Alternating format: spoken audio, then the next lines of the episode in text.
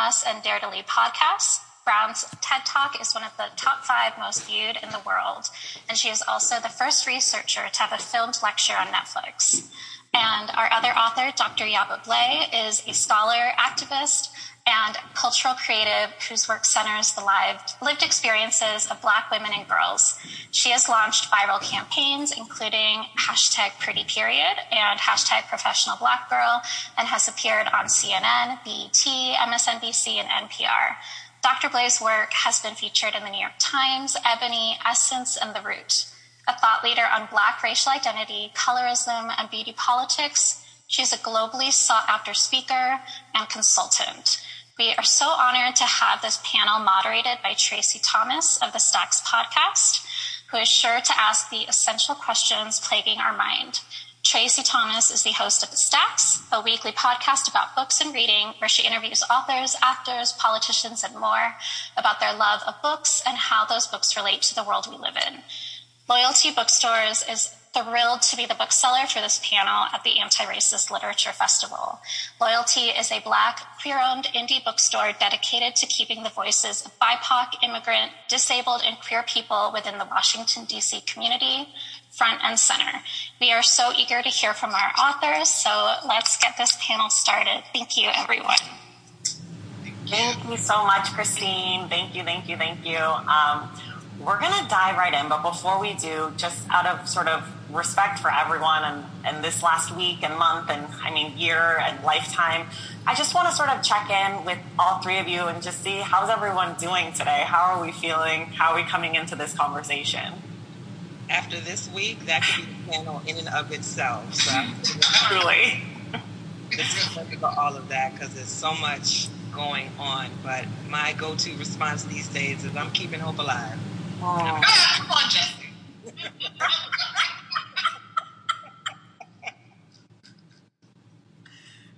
yeah, I guess I guess I will piggyback on that. It's been a rough week, um, but I had a good day today. So you know, we're on a day by day kind of situation. It's a good day, and these are two of my favorite people, so I feel good. Yeah, I think. Um, lots of emotion, confused about the emotion, angry about the actual thing I'm feeling. But today is a good day, and um, I wouldn't want to be anywhere but with these people. So I'm grateful for this.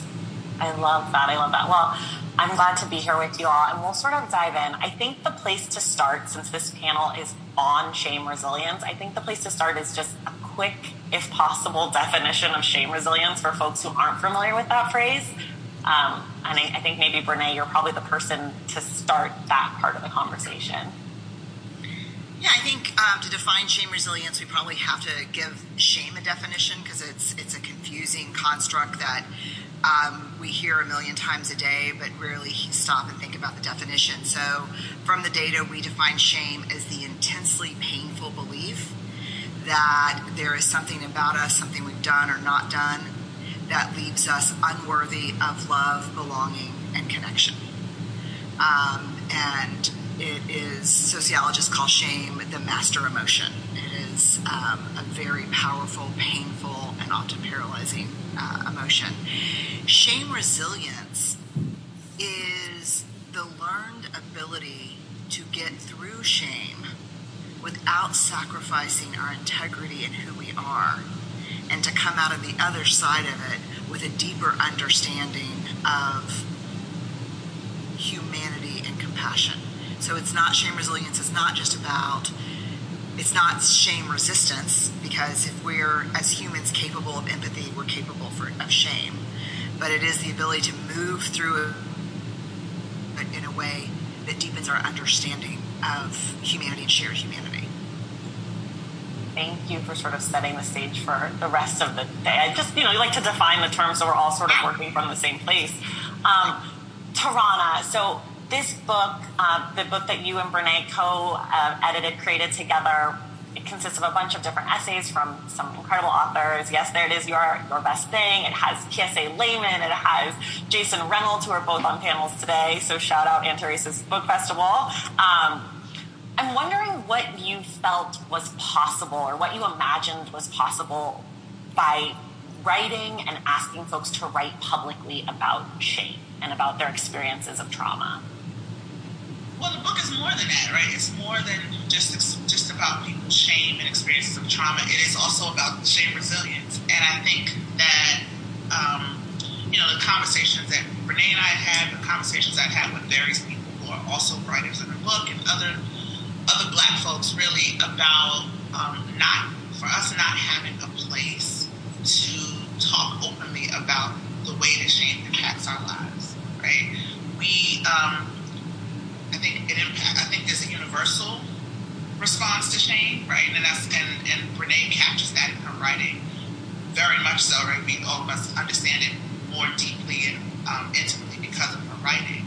And then there is a nuanced experience or a more individualized experience that is based on your culture, background, race, you know, all kind of different things. Um, and witnessing so many people wanting to be to understand and connect to and be better, like or anti-racist, if you will, um, but not really seeing spaces for Black people to unpack and deal with how shame impacts us, um, how shame is a tool of white supremacy, how shame, how vulnerability means something different when you say it to, in certain communities. Having a space to do that and feeling like like the way we all feel right now because of the last week when these times come, where's the space for us to have a release around that? And so these um, these stories aren't just about one thing, these, these essays, but it is kind of a soft place to land for, for black folks who really don't get a chance to do that often. It's not just about some, helping somebody else be better, but it's about unpacking our own stuff. Yeah. And we talk, you know, about black folks and, and you mentioned that in the book focuses on, you know, the experiences of black people. And that kind of leads me right to you, Yaba. You've written this and compiled this incredible book, One Drop, that is about sort of what, who is black and how is that defined in America and globally? And what does that look like and what does it mean and what is that identity? So I wonder, you know, not to ask you to distill your entire book and all your work down to like a few seconds, but I'm going to do it because that's what moderators do. Um, can, in all this work, can you define what blackness even is? Did, like when you wrote the book, did you get a more clear answer or did you come away more confused? I guess is sort of what I'm getting at. No confusion. Blackness is one of those beautiful things that doesn't require definition. And I think that's mm-hmm. what this project kind of showed me, you know, and, and kind of put the exclamation point on that I think much of the tension and much of the trauma comes from trying to define it and trying to come up with narrow definitions and then projecting that onto other people and then causing them pain and so on and so forth. And so I think for me, doing this project just even opened up the doors, if you will, you know, opened up the arms of blackness even wider, and which actually gave me, and from what I hear from a lot of folks who've experienced the book, you know, a greater appreciation and love for blackness. Yeah.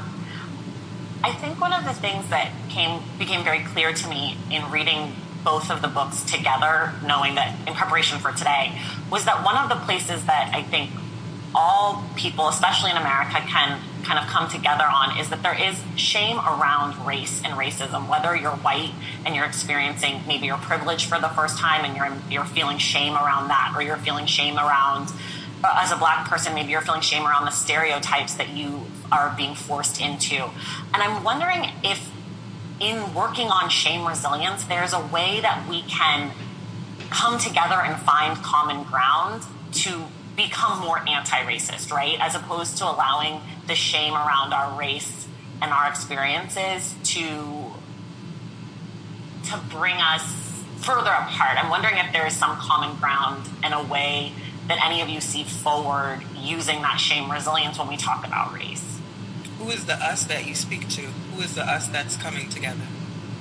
I guess Americans broadly, I think, because my my my feeling, you know, what I've seen and what I've read is that, and what I've heard from friends and family and people that I'm around is that everyone is experiences shame. I mean, Brene says unless you're a psychopath, I think, right? I think that's the distinction. If you don't experience emotion, so the question, I guess, is the us is how can different individuals take their shame and, and work through it to start to be more anti-racist as opposed to letting it shut them down towards those conversations? I don't know. that's that's interesting to me because I think one of the things that we that the book reveals is is the way that Black people have have um, practiced shame resilience without a title necessarily, right? Um, out of necessity and out of just yeah, like you know we call it just resilience right. around these certain things, but certainly it's because if we recognize shame as a tool of white supremacy, then shame resilience becomes our existence in many many ways. Um, I'm not, and so you, if you're coming to me with your experiences of shame that are not um, related to the way I experience shame, I don't know that we put those down. Maybe I'm not understanding the question as, as clearly as much as we lift them up and and um, and share them. I can't. That's what's happening in the book, but I'm not sure how it's how it's works as a tool a, tool for anti-racism. But maybe you can dig into that stuff. look at me! Look at me throwing the football. I don't know. Like I'm gonna catch it and drop it probably, but um, so fumble expected. I I think my answer to your question is no. If I understand the question, which is can we is there something unifying about the shared experience of shame that both white people and black people, to get very specific, can find common ground around. And I, and I think the answer for me is that there, what, you know, what drives shame, you have to go to the head of the river and you have to figure out what drives shame. And so when I think, and, and let me tell you, you're right on about this, Tracy, that shame and grief are probably two of the biggest barriers that I think, at least in my experience in my research, that members of dominant culture, majority culture, have to deal with in dealing with their own racism is the shame about coming into awareness about what I really believe and how I act and the systems that I support unknowingly, the grief of that but the problem is that shame is a function, if you want to back it way up, shame is a function really of dehumanization. And I think if you look at Yaba's work, you look at what Tarana and I have tried to do, I think if you look at what the commonality is, we're trying to take the act of dehumanization head on. Um, and I don't think that the targets of white dehumanization can find shared ground with the people that are using shame as a tool to maintain power. I mean, that's that would be. I think we've got our work to do. Yes, and I think yeah, it's just. I think we've got our work to do. Um, I think it's different. I don't know how I don't know how else to comment. So that's I'm okay. That, that can be lateral, a lateral pass to Yaba.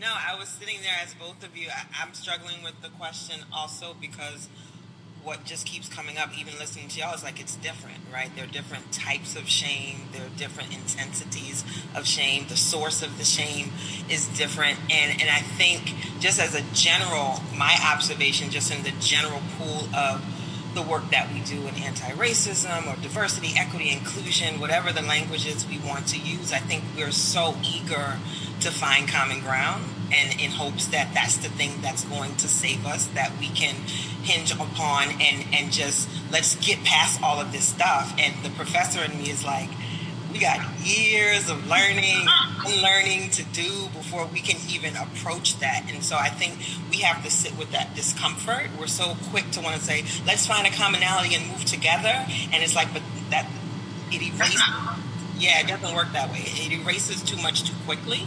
yeah. Um, so if there's shame associated, for example, with what it means to be black, if there's shame associated with what it means to be white, particularly as we are coming to understand white supremacy, right?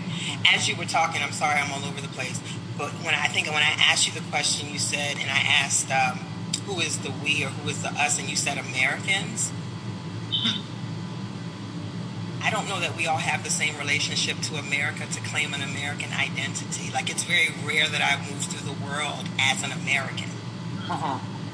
Right? Given what America represents. And so, and I know I think too hard perhaps, you know, well, I, I, I, get stuck on certain words that won't let me process. So when I hear Americans, I'm like, well, you're not talking to me. Even though I was born and raised in this country. Right. To claim an American identity to me says a lot, particularly in this moment, particularly in the context of talking about race. Yeah, that's. A, I mean, that's such a great point, and yeah. I think, and I think that I do think that that answers my question, which which is, you know, can we can we find common ground in the, in these feelings that people all experience in different ways? And what I'm hearing you all say is no, and I think that that is fully an answer to the question a thousand percent. Um, one of the things I want to talk about specifically for, for black people um, is, and this comes up a lot in, in um, You Are Your Best Thing, and also in more subtle ways in One Drop, is about sort of having vulnerability forced upon black people versus having the choice to be vulnerable. So I'm thinking of a moment, let's say an encounter with a police officer obviously feels very prominent this week, but even when someone reaches out to touch your hair as a black woman or a black man, and that that's a vulnerable and very intimate moment, or it can be, and that's being thrust upon you by someone else. And so I wonder sort of how claiming vulnerability for yourself versus having it thrust upon you and let me try that again. How embracing vulnerability for yourself and letting down your armor as a choice manifests versus having the vulnerability of sort of existing in a white supremacist country how those how you can reckon those things um, for yourselves and each of you do not have to speak to blackness as a whole but just for your experience one of the things that came up in our conversation before we started doing the book was this this idea that um, vulnerability means different things when you when you bring it up. You raise it to me as a black woman. Um, I that is that gets my gets my back up immediately when somebody says I need to be vulnerable because vulnerability can lead to death very easily, um, or or just a, a, um, wrecking my life in, in different kinds of ways. Right, it just means something different. And so, but Brene's point was that the one of the tragedies is that we still need vulnerability to be wholehearted, to live wholehearted lives, right? As human beings.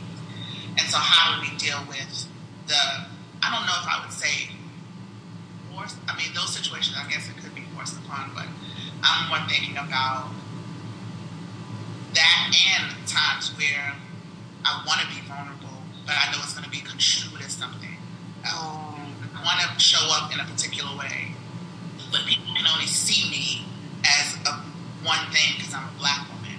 And so it becomes a barrier to not just being vulnerable, but to try to find this wholehearted life that we all need, you know, sort of walking towards. So, I mean, that's, that's, I think one of the things we want to try to underscore, and I think comes up in some of the essays too, and, and that people should understand there's just no blanket way to approach any of these things. Shame, resilience, or vulnerability is no one way to do it, and we have to be um, careful and, and I think nuanced and more specific when we're talking about different groups.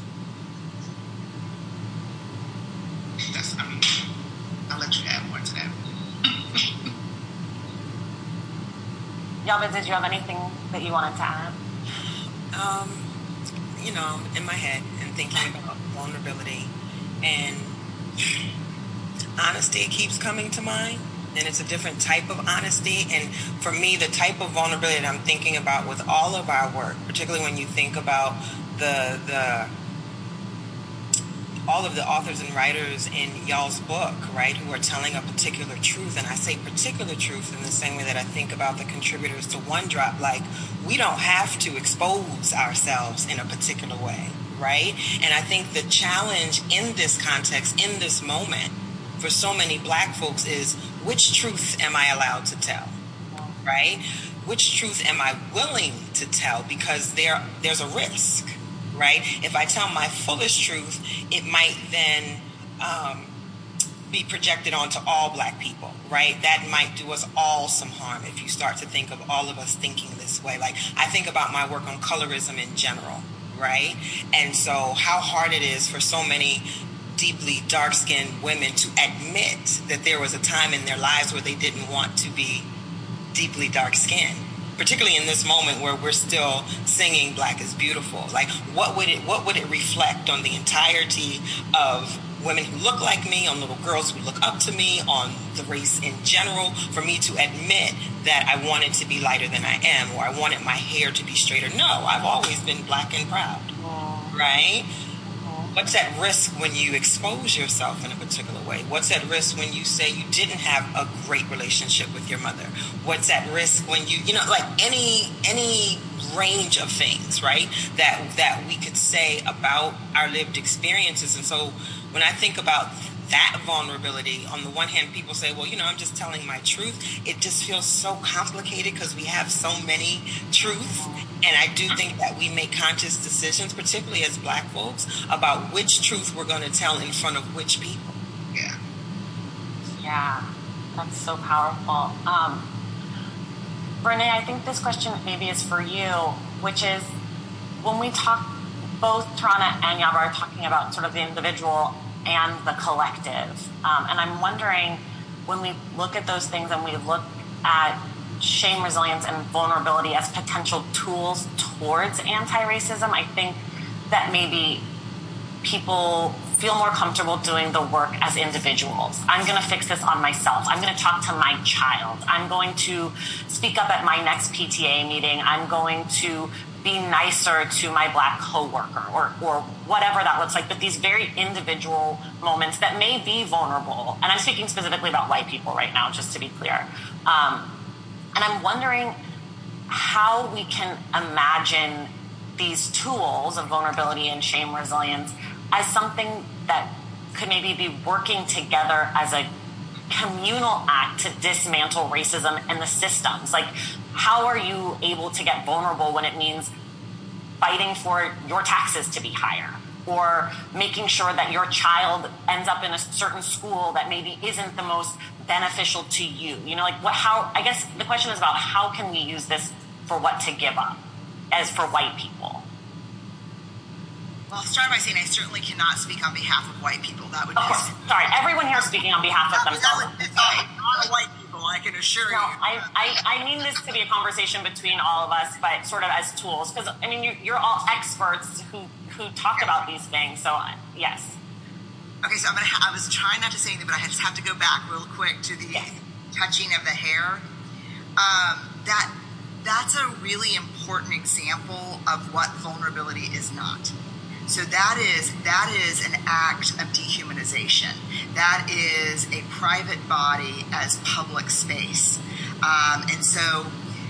So one of the things I want to say about vulnerability is that vulnerability has a very simple definition. It's it's uncertainty, risk, and emotional exposure. I've done something that puts me at risk because I can't control how it's being perceived. My emotions may be perceived differently than what I'm feeling and there's a lot of uncertainty. And so, vulnerability minus boundaries is not vulnerability. So, really important to know that um, when someone reaches out to touch someone's hair, that's not an act of vulnerability or an act of, of inviting vulnerability. That is an act of dehumanization that requires boundaries. I mean, so that's a different thing. But can I, sorry, can I ask a follow up question about that just for clarity's sake? If if someone reaches out to touch my hair, and that is not an act of vulnerability on my part, but I do feel vulnerable. Are, are, is that a there's a distinction between those two things: the experience of vulnerability versus the act of opening yourself up? Yes. Yes. Okay. So really great point. So you'll probably feel vulnerable if they do that because you're yes. going to have to set a boundary or you're going to have to step back. But I, I just want to make sure that because one of the things that happens so much, especially much more actually, at least in my experience in the data with black women, is that, hey, don't get upset, soften up. Like, you know, you know, I'm just, you know, and so I want to make sure that there is a real clear understanding of genuine vulnerability and weaponized vulnerability. Uh-huh. Um, so I think that's one thing. I think in terms of a tool, which is really interesting, um, I speak out pretty openly on social about things that I, I believe in, and I, I got really upset this week, and I was like, how can I be less uh, rageful would be the word I was looking for. And so I started doing this analysis of like shitty comments by middle-aged white women and just kind of looking to see like what's the pattern. And what I came up with is they're angry with me for one of two reasons. One would be, and both heartbreaking in equal measure. One is they're angry because I actually believe black people when they tell me about their experiences. Or two, they're angry because I believe them and I do something about it. And I think what's hard maybe for me is I think they're actually angry that I believe people when they tell me about their lived experiences. Um, because I think that gets pushed to a point where they say to themselves, if this is true, this is unacceptable. And if this is true, this is not the world as I thought it to be at all. If this is true, I'm supporting things that are monstrous in some ways. And so, where I think collective vulnerability comes in is the question that I think we have to ask in the work that we do is what would it mean for me as a white person if the story that Yaba or Tarana is telling me is true? What, what would that mean? And that would mean that I would have, that would be excruciating shame and vulnerability, that I would have to stare down decisions I make every day. Um, and so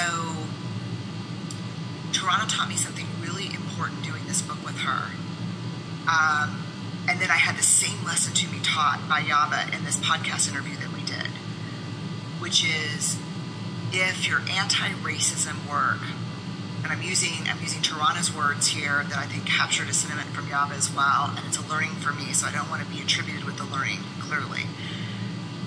If your anti-racism work doesn't include embracing black humanity, black love, black excellence, black joy, black scholarship, I'm not interested in it.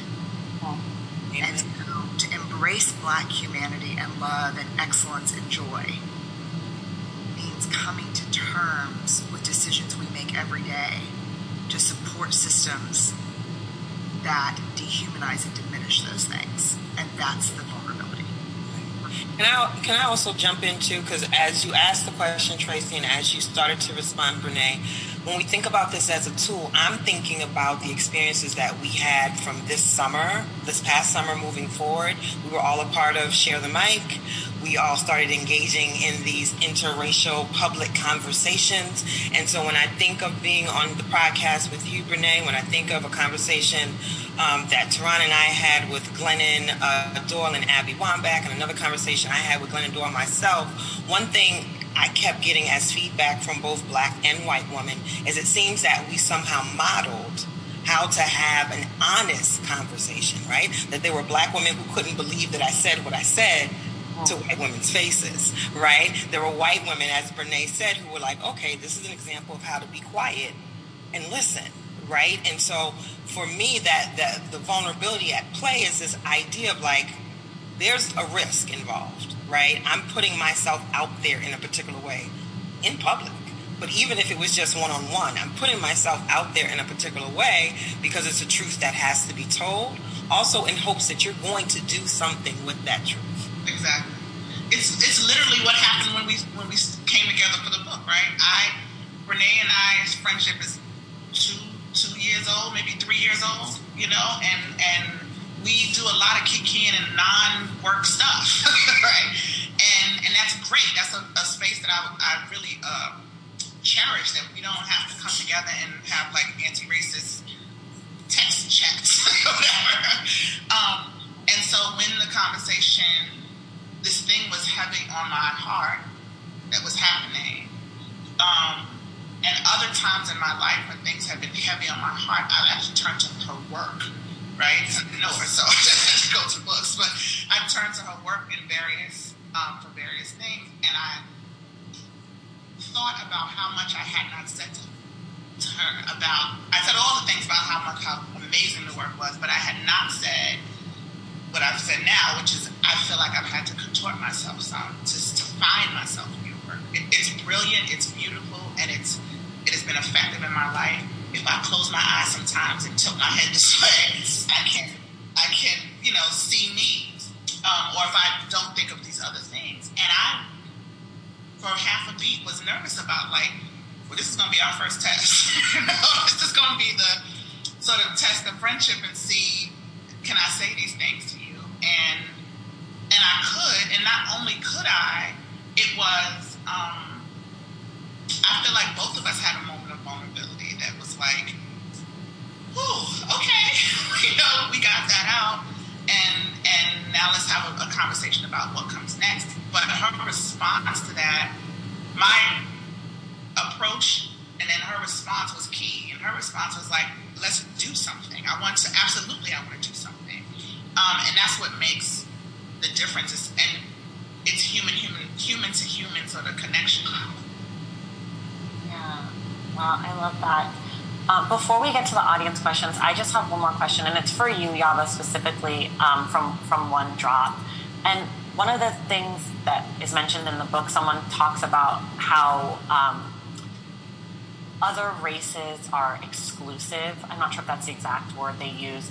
And they say that one of the things that has been difficult for them about being black is that anybody can be black in the sense that not anybody can be white. You have to have a certain amount of white blood, is sort of the point that they're making. And I'm wondering, like, in this culture of scarcity that I think, I think we all function in, and that's sort of the way that America is run, is of this capitalist scarcity model. And I know for me, speaking personally, that a lot of the shame that I have for myself is around believing the scarcity model, feeling like I've been duped to believe this thing that, that I'm now learning as I get older isn't real. So I'm wondering what what do you see that blackness as openness does to black people. And I think it might be positive and negative. And I'm wondering if you have any thoughts on that. I know that's a very open.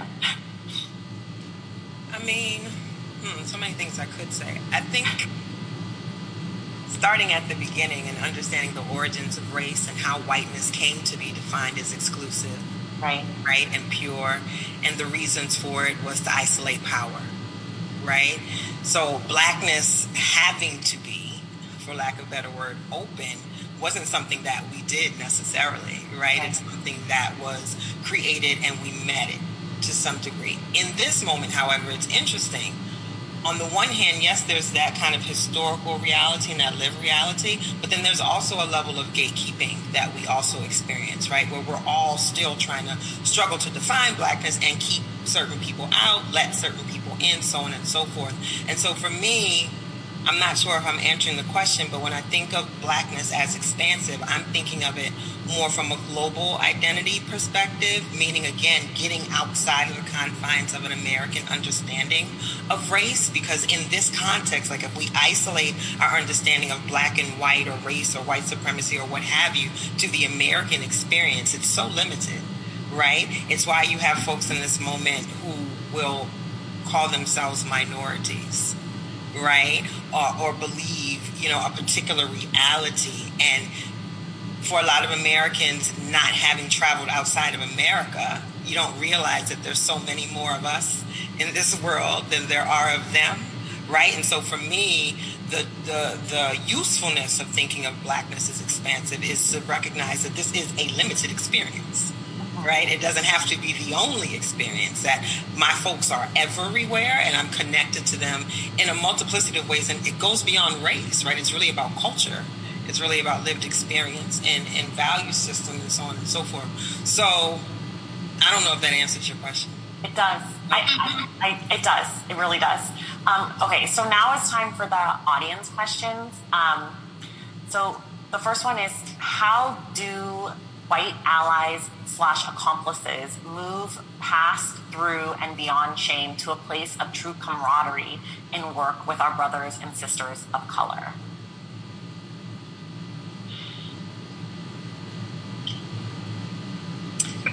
it's a Jeopardy question. It is. I, am gonna come. I'm gonna come back to the idea of pacing and patience. I understand that this moment, and this moment, I don't mean right now. It could be your lifetime. I understand the discomfort, right? That comes once you are faced with a particular truth, and how we all struggle to hurry up and do something to get out of it. And as painful and excruciating as it may be, sometimes you kind of have to sit in it. And so for me, I encourage white people to like ground yourself in whiteness. Like really dig into whiteness, understand the history, understand the ideology for better, I'm sorry, for worse. get get get all up in it before you jump over that to go fix something else, right? For me, that's what is helpful for the limited relationships that I have with with white folks. The ones that click are the ones that get that right? That understand that there's no one quick thing I can do to fix this. There's no one way for me to put on my shirt and say I'm an ally, Yaba. What, what do you need me to do? I need you to understand your people and call them out. Right? I feel like there's important work for white people to do with white people. I, Mike, I'm speaking for myself. I see a lot of white people who are so quick to want to jump on the front line, claim an ally identity, hold hands with people, quote unquote, of color to to to somehow isolate themselves from the other whites. Look at me, y'all. I'm over here with the blacks and the browns. I'm mm-hmm. different. and the good whites. I'm a good white, right? As opposed to go sit over here with the work I we need you to do. Go talk. Go talk to your people so I don't have to. Because they're going to hear it differently from you than they will from me. So if you get grounded in the work in the ways that we've been forced to get grounded in the work, you can take that information to your people. Can I also add here, though, there is a growing, you know, anti-racism is the order of the day, and it's it's become a buzzword like intersectional and some of the other words that we woke the woke dictionary. and what I've watched this is a very tricky and slippery slow, but I have watched people commodify this lane, right? And so now what they're doing is, and God knows I'm not here to cape for white folks, but there is a way in which anti-racism education workshops, whatever, has been commodified, and really what they're doing is commodifying white shame and white guilt. So white people feel bad because they want to be better allies, and so you go pay forty nine ninety nine or join 50 million Patreons and you get all these people who have educated themselves on Instagram and said they're an expert so that you can feel better. And I, and I, and I caution you all, right? Like it's the, it's the conversation we've been having in various ways all day. The reason why I have a relationship with Brene or with Glennon or whoever other white women or people that I have is because they see me as a human being and I see them as a human being. The, the engagement with black humanity, and I don't mean without color, I mean, as a black human being, but the engagement in black humanity is uh, is about that, about me as a person. Don't patronize me. Don't call me up and offer me five dollars for Starbucks because somebody got shot in the street by a police officer. Don't do that. Don't do that. And be careful about. You want to be an ally. There are books that have been around for decades. There are educators who have been around I'm not trying to be elitist and say you have to have a PhD and blah blah blah in order to teach. Because I don't have one, right? But I am saying, don't be led by your guilt. Yes. Don't be led in the, in this work as an ally by your guilt. Yes. Um, and that would be so much more helpful because we what we need is authentic relationships. We need you to show up authentically and do your learning, do your whatever, but my God. and I get it. And I also feel a little bad sometimes for white folks. I'm like, it must be confusing. It has to be dizzying on social media, right? Because you got people yelling and screaming at you and saying, I'm not going to go down that rabbit hole. You know what, Tarana? I'm, I'm going to say I'm proud of you, sis, for saying that out loud because it's a conversation we've been having. These are quiet conversations many of us have been having and have been. We want to talk about. Let's. This is real time. We want to talk about vulnerability, right? Struggling with whether or not this is an appropriate conversation to have in public oh. because it implicates some of our comrades and colleagues. There are a lot of folks who are riding the reparations train in this moment because mm-hmm. white folks are paying an obnoxious amount of money just because they feel guilty about being white.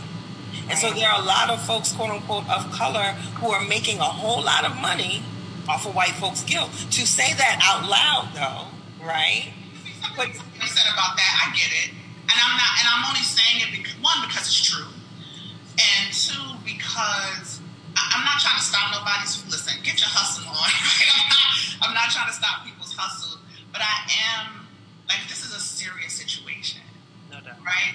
All of the work that we're doing, whether we're in whatever movement work we're doing and social justice work that we're doing, it is really towards a better humanity.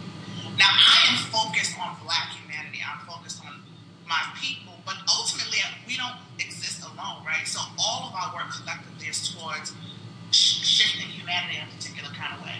So I, I just feel like we can do this differently and we can do this better. And it's, it is not, it's not, it's not advancing that work really.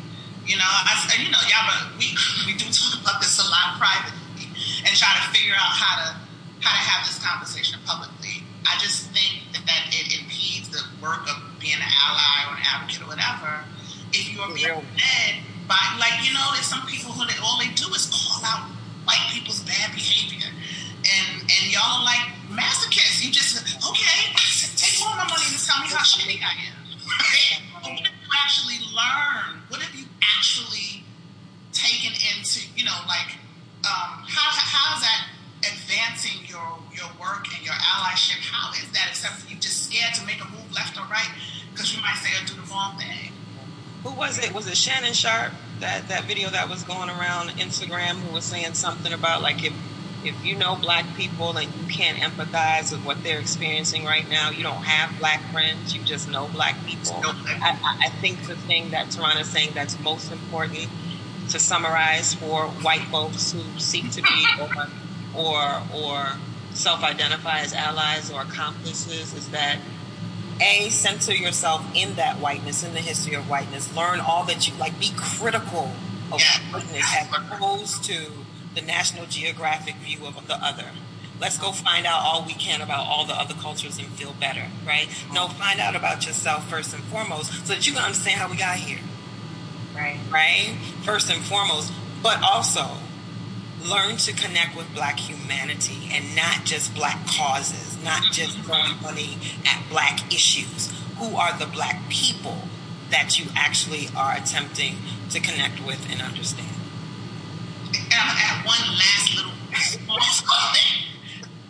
Because if you connect with the people, the, you will find that we are all black people care about climate change, we care about gun control, we care about all these different things. So there may be alliance when you whatever the causes that you are passionate about, expand your thinking beyond your your you know what might be tunnel vision to see how it affects other communities. That's another way to be an ally and advocate, right? If You you whatever the thing is that you're passionate about, find out find out how it's adversely affecting people of color, black folks, whatever. Like there's so many different ways to do this without. Anyway, we've said enough. Yeah.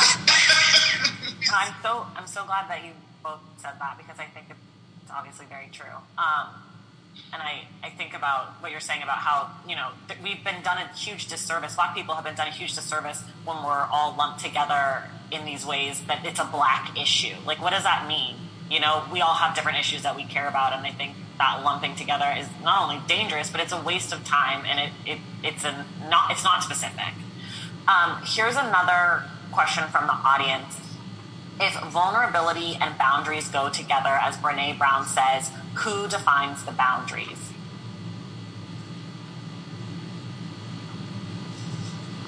Take it away, Brene. You know what I was thinking about when y'all were talking about the, this thing that y'all just talked about right on, right here, right in front in public. Um, that I, I thought I thought we were in a text only lockdown on that conversation.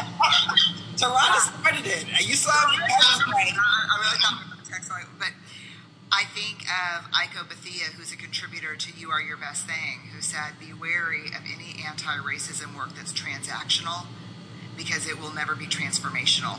In order for it to be transformational, it must be relational, and that's much harder. You know, I was just thinking that just kept coming up to like be wary of transactional. It's like when I go into organizations and they've got the DEIB checklist. Oh, shit, I mean, is it 1975 and someone forgot to tell me to wear my bell bottoms? right. You know what? Also, we're not saying by any stretch of imagination, don't pay black people for their work. Oh, no, no. don't pay, pay black people. Right. That's not what I'm saying at all. But go ahead. Sorry. Yeah, no, yes, and I mean, and we tried we modeled that in our co in our co-creation like absolutely um, pay black people um, but if you think your redemption's going to come that way that, that's problematic because you're still not in the humanity if you think you can buy it just like you can't buy that with anybody no. um, vulnerability and boundaries i think that's an individual thing. So vulnerability minus boundaries is not vulnerability. It's it's manipulation, it's oversharing, it's dehumanization. I mean, it can be a lot of different things. And so for me, I set my own I set my own boundaries and I'm super clear on my boundaries. And so someone will say, Hey, can you share, you know, can you share the story about, you know, your son or can you share this story about, no, I can't, I can't. Well, I thought you were vulnerable. I am and that crosses right over for me from vulnerability to intimacy, mm. then right over to mind your own fucking business. uh, you know, just kind of that's the thing. And so, oh yeah, sorry about that. But we're not on text, Brene. Just to bring it back. you you screwed that up. Um, Look at me, I'm ashamed. I'm ashamed. I know you well enough to know that is not true, but it's not true. um, no, but I think it's for everybody else. So vulnerability is a very personal thing, but to not, ha- we've all seen like, oh, vulnerability is good, vulnerability is good, then this, blah, here's everything. Um, and that's not, that's not vulnerability. That's something else. That's sharing stories that are dying inside of you to be told, but not, you know, I always say, and I live by this, and this came from the research, and it was hard for me to learn personally, but we share our stories with people who've earned the right to hear them in spaces that respect our autonomy. Say it again. I'm about to say, say that again. We share our stories with people who have earned the right to hear them in spaces that are safe enough to protect our autonomy. So when I go into a culture, an organizational culture, and people are like, okay, we need our folks to be more vulnerable because, you know, vul- here's the thing about vulnerability that I think is incontrovertible evidence data wise. It is the birthplace of creativity, innovation, intimacy, love, trust, um, things that we all need in our lives. But the greatest casualty of trauma is the inability or unwillingness to be vulnerable. And trauma includes white supremacy. That's right. And so, so when I, when, so when a leader says to me, can you help us make this place more vulnerable? I said, sure, I'm, I'm happy to do that. I'd like to do a focus group with the people who have the least power here. What for? I want to find out how safe it is to be vulnerable here. And then what I learned very quickly is no, no, no. You you can't do that. And I mean, it, like if a white guy cries, it's almost like, oh my god, right. oh my god, you, it broke my heart. Um, if a black woman shows emotion, it's hey, control yourself. Mm-hmm. You know. And so, vulnerability requires a lot of work that's why I think one other example is teaching. I always tell teachers, and the best teachers I know, and God, teachers are so good at this. I have teacher friends who will say, Welcome to the classroom. I'd like everyone to take the first five minutes, take your armor off, and hang it on the hooks.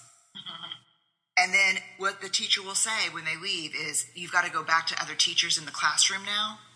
Put your armor back on. You're not safe out there without it. Mm-hmm. And that's on odds, right? like that is that is our lived experience of taking the armor on and off and when it's safe to do that and how it's safe to do that. And I think that's what we are seeing like reflected in the book. I, and my essay in the book is about health, about personal health. And it is, it's certainly connected to how vulnerable I feel, right? I don't want to be the person to say, I can't show up and do this work because I'm sick. Not as a black woman, I don't want to be that person. And it, it may not even be that they, anybody's imposing anything on me, but the ideas that have been created in this world about how black women show up and our worth is tied to our work. And if I can't work, then what am I worth to anybody as a black woman? I can't just exist and be worthy because that's not what the world tells me. But mm-hmm. you have to stop, trying because that your essay. I just you have to be honest. How many people, how many white managers in a room where another white manager will say, "Where's Tarana? Yeah. Tarana's out sick again today." Yeah. Yeah. And would not do that with a white employee can I say I had a nerve? I'm having a nervous breakdown, or I'm having a mental health. I literally need a mental health day. Like I've, we've shared this story before, but you know, I remember when Sandra Bland was was murdered. I was still I was working in an organization, and I showed up that day to work. I was so done. I was so like my heart. It was just sort of like this week with Ma'Khia Bryant. It had hit me like a ton of bricks, but I had to go to work the next day, and I remember showing up and this group of white women who I just got along with fine, right? There was no issues at the job, had gathered around because somebody bought a puppy. And they were all looking at the pictures of the puppy and they were laughing and giggling and smiling. And I was fighting back tears. And I was sitting at my desk and I just, and instead of engaging in this little camaraderie, I sat at my desk and like, oh, Charlotte, come look at the puppy, da da da da. And, I, and, I, and everything in me, right? So here's a choice. I can say, I don't want to deal with that puppy today. I can't deal with that. And then it becomes, what's wrong with her? She always has an attitude. She's always so da da da da da. That, I can't bring that vulnerability I'm feeling. I feel like a target, you know, that somebody who could be my cousin, who looks physically like somebody in my family, was murdered. I, I where's the space for that, right? So there's a whole level of danger um, it's just attached to me as a black woman trying coming into space and saying I need or I feel, you know. And the, the question about boundaries is real, so thank you for saying that, Brene, because I do, it's a reminder to all of us, particularly after this week, especially for those of us who spend way too much time on social media. Tarana and I have had to comfort each other this week because um, social media has been a, a disgusting mess. Mm-hmm. And uh, so many of us have felt it but like you, you know, you bring up the example of Sandra Bland, you bring up the example. Ultimately, we still have to live in this world, right? We still have to interact with folks in in public spaces, and so the lack of empathy for Black life and the idea that we're going to be impacted by it, like we just supposed to keep going. There's still work to do right? Whereas when some random white man who played baseball a thousand years ago dies, we got to have a whole ceremony and breaking news and flag at half mast. You know what I mean? And so it's like, where's the regard for black life in that same way? But then also just to see the disregard for black life and the extent to which people want to argue um, the circumstances around uh, Ma'Khia Boyd's uh, murder. Ma'Khia Bryant. Ryan, I'm sorry, murder. You know, and to, to you go out of your way to engage with folks on social media that you don't even know. Why is this a debate that you are so invested in to the point that you want to get nasty with people you don't even know? You know what I mean? Like, you get us in pain, but that's the other. I'm sorry to cut you off, y'all. But, like, but you do it as you see us in pain. We didn't engage people in political debate. We're literally online saying, "My heart is breaking. This child." was murdered in the street and I don't know how to deal with it. I'm so sad. And to that, the response is But she had a knife. She had a knife. Had a knife. And, you know, all these things. This is what I'm saying about engaging black humanity. And it was a ton of folks, because why did you even see my page, right? They followed me. I have you know, lots of lots of white followers who are like, well, normal. This is not like George Floyd. Oh, because you have to watch a black man's life be snuffed out for eight minutes and forty six seconds for you to feel some empathy for you to understand that this is horrific. But you don't even understand. Like we, the black girls immediately understood the circumstances. We saw 16, we saw we saw uh, girls coming and jump her. We heard forced at home, and we said, "I know what this is. I know what this is." Mm-hmm. Right, and so, this is just. I don't even remember what, the, what question yeah. we answered. I don't answer the question anymore. We just, we just, we just don't open the mouth. But that's that's just the part about Black humanity that is so you can't pick and choose. And, and I'm gonna tell you, I, I often talk about this um, experience I had with Charles Fuller, who wrote um, a soldier story and a soldier's play. And he, I hosted him for an event, and somebody asked him about. If you don't know, it's an old movie and an old play called A Soldier Story. It's one of Denzel Washington's first big roles, and in, in, in, in it, a black army sergeant is murdered on an army base in the 1940s, and Denzel Washington, no, Harold Rollins is investigating whatever. Denzel Washington is a um, suspect, but the army sergeant who was murdered is mean as a mug, and he is mean to the black soldiers who he's overseeing. And somebody in the audience asked, "What was Sarge's redeeming qualities?" What should we like? Where do we find a place to empathize with him? And Charles Fuller said, "Why does he have to have some? Why does he need redeeming qualities? He was evil. Hmm. You watched what I watched. Hmm. Was evil. He was mean and nasty and cruel to these to these folks, and we all watched that." And he said, if you want to authentically engage with Black humanity, then you have to accept Black evil, right? and I'm not and I'm not applying that in any way to the situation that happened, but I am saying that we're human beings, which means we have a full range of humanity. Which means that sometimes if we show up in a you, you see a video of somebody in a fight and they have a kitchen knife in their hand. It does. There's more to that story. But if you saw us as human beings and you could see the nuance in that and pick it apart, and you can appreciate, then that's how you really appreciate and engage with our humanity. You don't just, just make a decision based on this one thing that you saw on the screen. And in so making and, that and uh, decision, it's just. In so making that decision, determined that because she had that knife, that she deserved to be murdered in the way that he was. I would rather be here sitting and talking about the fact that she's now in jail and the circumstances perhaps of her sentencing, as opposed to talking about the fact that she was shot four times in the chest. Within 23 seconds of the police officer arriving on the scene, the police officer who sat across the street for six minutes and didn't de-escalate this this this situation. Now, as the story unfolds, I'm I'm, I'm going to be I'm to be anxious to see how people start backtracking and oohing and ahhing when they get other details, right? The mother who the two adult women who were there three days in a row to fight this 16 year old girl. Of course, she came outside with a knife. But if you talk to black women, if you talk to black girls, perhaps we could give you context to understand her humanity. But you've already projected the lack of humanity based upon your limited experiences and understandings of black people. Meanwhile, what's your boy's name that was walking around after he killed two people? Kyle the, Rittenhouse. Yeah, with the AR-17. He's yeah. 17. He's a child. Yeah. He's a child with an automatic rifle who killed people in the street on purpose. And sis is coming out with a steak knife and she deserved to die. But we don't have to go there.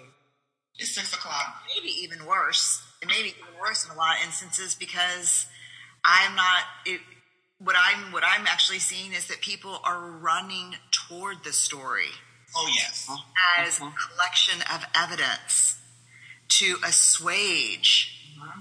their their consciousness raising. To say, see, whew, I knew somehow it was going to be their fault. Yeah almost like they're tired. They're ready to stop with the anti-racist uh, veneer. this girl has a knife. I am. I, whew, I'm done. I'm done with this stuff now. Yeah. Yeah. Like yeah, and it's like I don't know. Very yes. difficult to de-escalate when you're just trained to kill. Yeah. Yeah. It is six o'clock. Um, I don't know. There's not like a lovely way to end this. This stuff is ongoing and it's shitty. And like, I don't know. I don't want to even try to put a bow on it. I do want to say this though, that I think is important and part of the evening, which is please go out and get these books. Um, you Are Your Best Thing comes out on Tuesday, so you can still place your pre-order and One Drop is out in the world. I just picked up my copy physically. So for those of you who knew it was out of stock, it is back in stock. People go get it. Also, Loyalty Bookstores was our generous generous and lovely host today. So if you are purchasing either of these books or any other books today, it's Independent Bookstore Day. Please support Loyalty Bookstore or your local favorite independent bookstore. It is impossible to do this work without the support of these people on the ground who sell our books and love our books. So thank you, all three of you, so much for being here tonight. And thank you to the Anti-Racist Book Festival for having us. And thank you to Loyalty Books for loving us.